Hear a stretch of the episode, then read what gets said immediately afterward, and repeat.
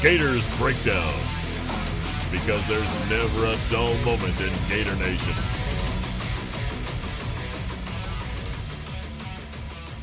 All right, something different here, bringing you guys. Going to give you a preview of the Gators Breakdown Plus member episode that we cut last week. And I'm telling you, if you want to, if, if you want to take part in one of these, Gators Breakdown Plus is the way to go. There's three tier levels: general support, get involved, total access. Total access will give you uh, a chance to record in Gators Breakdown Plus episode that you're about to get a preview of here um, with Steve. A really good episode. And look, that's what these things are going to be about. They're going to be to get you know your thoughts on what's happening in Gators football. And you know, we'll, we'll do a little bit of background on you. We'll get to know you as a Gator fan. We'll discuss all the hot topics surrounding the Gator football team, uh, and then and some fun questions uh, at the end here. There's fun questions, you know, uniforms, favorite games, favorite players, favorite teams, all that kind of stuff. That's toward the end, uh, so you won't get that in the preview, but no, that's going to be part of a total access member episode on Gators Breakdown Plus. So I'm going to show you that guy. We're going to show that video, or you're going to listen to it uh, on the on your podcast platform. If you're on the YouTube version, you can check it out. There's the graphic there of everything you get. But the total access does get you a chance to record a Gators Breakdown Plus episode that you're going to hear here for the next few minutes. Everybody, thanks for all the support. Uh, and uh, you guys are, are doing great uh, in, in, supporting Gators Breakdown Plus. Really looking to extend that uh, even more. All the content that's been out there on YouTube, all the uh, thoughts of the day on Gators. There's another one on Gators Breakdown Plus as well. So that's another benefit as well as far as an extra episode goes. So, all right, that uh, will do it here for this intro and enjoy this preview of a member episode. All right, here we are on Gators Breakdown Plus, and look, it's the it's, it's the first one, first one we're doing like this. I am the host of Gators Breakdown, David Waters. Of course, you can find me on Twitter at GatorDave underscore SEC. But this is the first Gators Breakdown Plus total access member episode. So thanks to uh, Steve Kaufer, Bull Gator, as you may know him on the Discord server, on Twitter. Um, Steve, I believe Bull Gator on uh, some message boards out there too, right? Oh yeah, twenty four seven, Gator Country, and a couple others. Some that you get through. Uh, I, I don't know, one way or another. But usually, if you, if it's Bull Gator, it's usually me. sounds good. Sounds good. Uh, yeah, man. First of all, thanks for uh, listening to Gators Breakdown. Thanks for listening to uh, or becoming a part of Gators Breakdown Plus. Uh, all that good stuff. You've been uh, active on there since uh, Gators Breakdown Plus launched. Uh, active on the Discord, all the watch parties we've had. So, first of all, uh, thank you for uh, all the support. Uh, Dave, first, thank you. Uh, I love the podcast. I mean, especially during these uh, dark days between when baseball season's not really kicking and we're waiting for football. I we we live for these uh, podcasts and your podcast and some of the others. They just get us through the the the, the lean parts of the year. Yeah, man, it's uh, when I first launched, I was like, I don't know if I can do a football only podcast, but I'm going to give it a shot. And uh, I don't think there since 2016, since it's launched, I don't know if I've missed a week, probably one here or there for vacations and stuff, but it's been a football episode every week since August of 2016. No, no, no. I, I, have heard, I, I don't know if all of them, but most of them. And I tell you, if your podcast is consistently good. And so that's why when you came up with this Gators Plus, I was, I, I, I will join just because, just to say thank you for nothing else, because it's, it's given me hours and hours of entertainment and information. Thanks, man. Thanks. So, uh, Steve, let's get to know about you a little bit. Uh, of course, we, we got to know why are you a Gator fan? Well, I went to the University of Florida. Actually, I was raised in uh, Tennessee. I was a Vol fan growing up, and uh, moved to Florida. Uh, got accepted into the University of Florida. Actually, freshman year Tulane. Then I transferred to Florida, and uh, I loved I loved the University of Florida. had the best time there. Moved out to California for many years, and I had to educate a lot of folks on why SEC football is so much better than Pac-10 football. Remember, uh, they would tell me stories like, "Oh, you don't know how how scary it gets when Stanford plays Cal. Sometimes we throw frozen oranges on the field." And I'm like, "Ooh, let me tell you about what happens at the Florida Georgia game." so uh, no, I just I love UF, and I and I've it, probably the best thing that ever happened to me was uh, transferring to UF. I love the Gators, and uh, I'm very I'm thrilled that my daughter's there right now. Okay, so that's awesome. So um, it's a it's a family affair right now, then. Absolutely. Awesome. Uh, what's your daughter going going to school for there? Well, she was going to go to med school. Found that that was a little harder than she anticipated. So uh, I, I, think she's either going to get her um, MSW or go for to be a PA, a physician's assistant.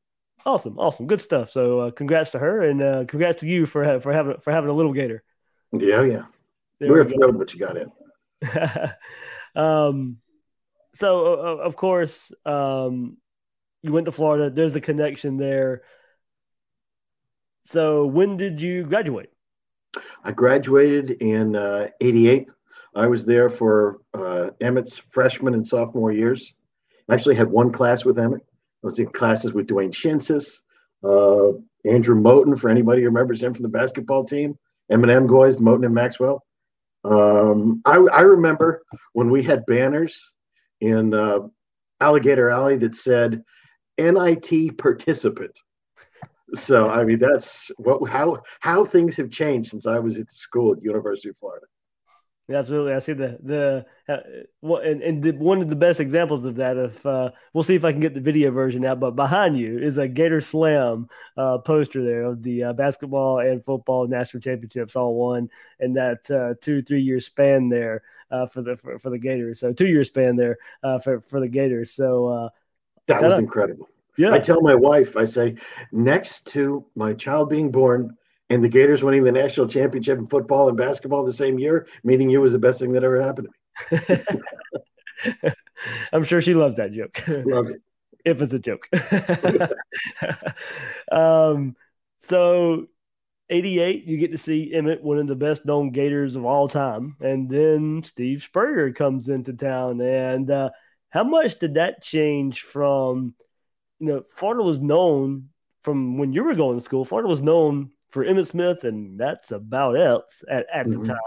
Those those specific years, and then Spurrier comes in and just changes and, and flips college football world on its head.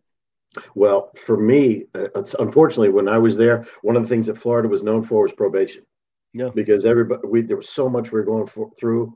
I mean, that's one of the reasons I can't stand Doug Dickey, former Gator, former Gator coach. And then what happens in, uh, was it 1990 or 90? Whatever it was. We voted against us getting the uh, SEC championship.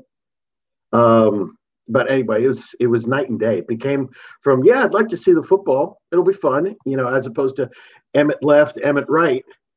It was you must see TV. You couldn't miss it because what is Spurrier going to do next? Oh my God! Did you see what he just did? Did you see that play? It was such a dramatic difference from uh, what was it, uh, Pell to Hall to Darnell to Spurrier. I mean, it was just night, like they flipped a switch. It was a whole different game. Put Florida football on the map. Uh, Steve Spurrier did in two ways: '66 by winning the Heisman Trophy, and then coming uh, there in '90 and and, and uh, you know making something of the football program, put the football program on the map for a consistent basis there. So we'll have some more fun stuff where we can kind of relive some things. I got some fun topics that we'll end this episode with, but uh, let's get into some current stuff right here. We're talking a day after Dan Mullen receives his contract extension uh, at the University of Florida. What was your uh, initial thoughts there with, with Mullen getting that contract? Well, if it hadn't come hand in hand with White and Neubauer getting it, I probably would have been more pleased than I was. But, uh, um, and I don't want to say anything negative about Mike White. I've met the guy a few times. He's one of the nicest human beings you'd ever want to encounter. Um, but Dan Mullen, you know, he ended the year on a three game losing streak. And I was like, wow, that's quite an extension. And as as you pointed out, this was in the works uh, before 2020. So it's not like this was something that was a shock. And let's face it, Dan's first two years were amazing. I mean, talk about flipping a switch. They flipped a switch from what we were for 10 years to what we became. So does he deserve it? Absolutely. Last year was a bad year, but it was a bad year for everybody. And uh, I'm not going to give him a total break because it's his responsibility. Buck stops with him. So, but on the other hand, I mean, considering the timing of it, in other words, right before recruiting weekend, I, I think it makes a lot of sense. I, I, don't I don't disagree with it. A lot of things that uh, Scott Stricklin has done, I have disagreed with. That wasn't one of them.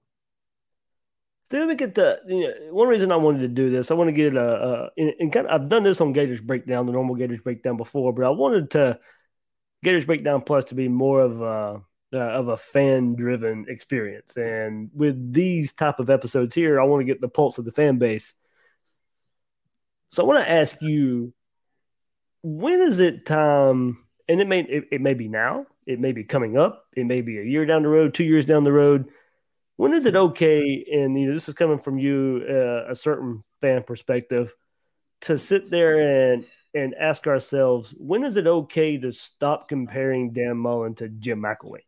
Like it's we, we hear for the good that Dan Mullen's done. I'm not trying to shove anything he's done. Look, I, have given him plenty of credit for these first three years and how fun Florida football has been. But we always get, you know, in, in any critique, there's a certain part of the fan base says, well, would you rather go back to Jim McElwain? Of course not. Of course not. It's been a whole lot of fun these first three years. But when can we move on from it was better than it was before? You know, when does – and, and I, and, I, think it's kind of coming up this year. We hit on this last episode, Gators Breakdown. This year coming up, this is Dan Mullen's recruit. This is Dan Mullen's quarterback. He decided to keep Todd Grantham. These are his coaching coaches that he's been around for a long time now. This is basically a coaching staff that he built in his image. When is it okay to move on from it's better than it was before? I think it's going to take him putting his stamp on the program, winning something, winning something of note in other words, not just the SECs, but beating Alabama and Atlanta, uh, making it to the playoffs, winning a championship. Because until then, he's going to, I don't know that he's put his stamp on the on the program. Now, because a lot of people I have discussions with on the internet, and probably I have too many discussions on the internet about Gator football, gets me all riled up. But uh, a lot of people said just that. Oh, think about it the way it was for the last 10 years. And my response is always just being better than bad or mediocre is not what we call the quote unquote Gator standard. We want to be, you know, one of the top programs. And, you know, Gator fans, as the expression or saying went, we have, you know, all their tradition of Wake Forest and all the swagger of Alabama. Not quite true, but it's it's true. We expect probably more. Maybe we're a little spoiled, but we did have some pretty good years and pretty recently. So, um, you know, we think that considering the recruiting base, considering everything else, that there's no real reason that we shouldn't at least be competing or in the conversation for championships every year, almost regardless of who the coach is. So uh, when do I how, when do I think so back to your original question when do I think we're going to take the name off I think he's going to have to put his stamp on the program and just winning winning 10 or 11 games is great but stamp is going to have to be either a ring or hanging some banner somewhere and like I said we don't hang banners for the SEC East yeah, I think we're getting to that point. Like I, I can say as a fan, the, the fan in me, yes, you're 2018, 2019. I think we can say, you know, digging out from Jim McElwain and, and, and did the best he could, did the best, you know, what five losses in those two years combined was about as good as he could do. In 2020, you still met some goals despite the ending, you know, despite the mm-hmm. three game losing streak. What do we say going into 2020? You have to beat Georgia. You have to and mm-hmm. he did that, and he, he represented the SEC East. Now, I do expect some kind of step back in 2021, but also expect, you know, I also understand that it's uh, a little bit of a rebuild. But like you said, now in year four, it is, you know, there there, there is a part of expectations now that have to be lived up to. And the no look, doubt. And the, and the contract says that as well with how much he's getting paid. yeah, yeah, that was some. Now that Harbaugh took the step back, he's what number four? That's pretty good. Yeah. um, it, it's it's interesting though. It's a caveat, you know, not to break too far off. My brother-in-law is a former sportscaster in Sarasota, huge Auburn fan. When we were looking for the coach after uh, McElwain uh, left, he was like, "You got to hire Mullen." And I'll be honest, Mullen was like number seven or eight on my list of coaches. Of course, the top two of mine, you can guess who they were. So that, weren't. Uh, what do I know?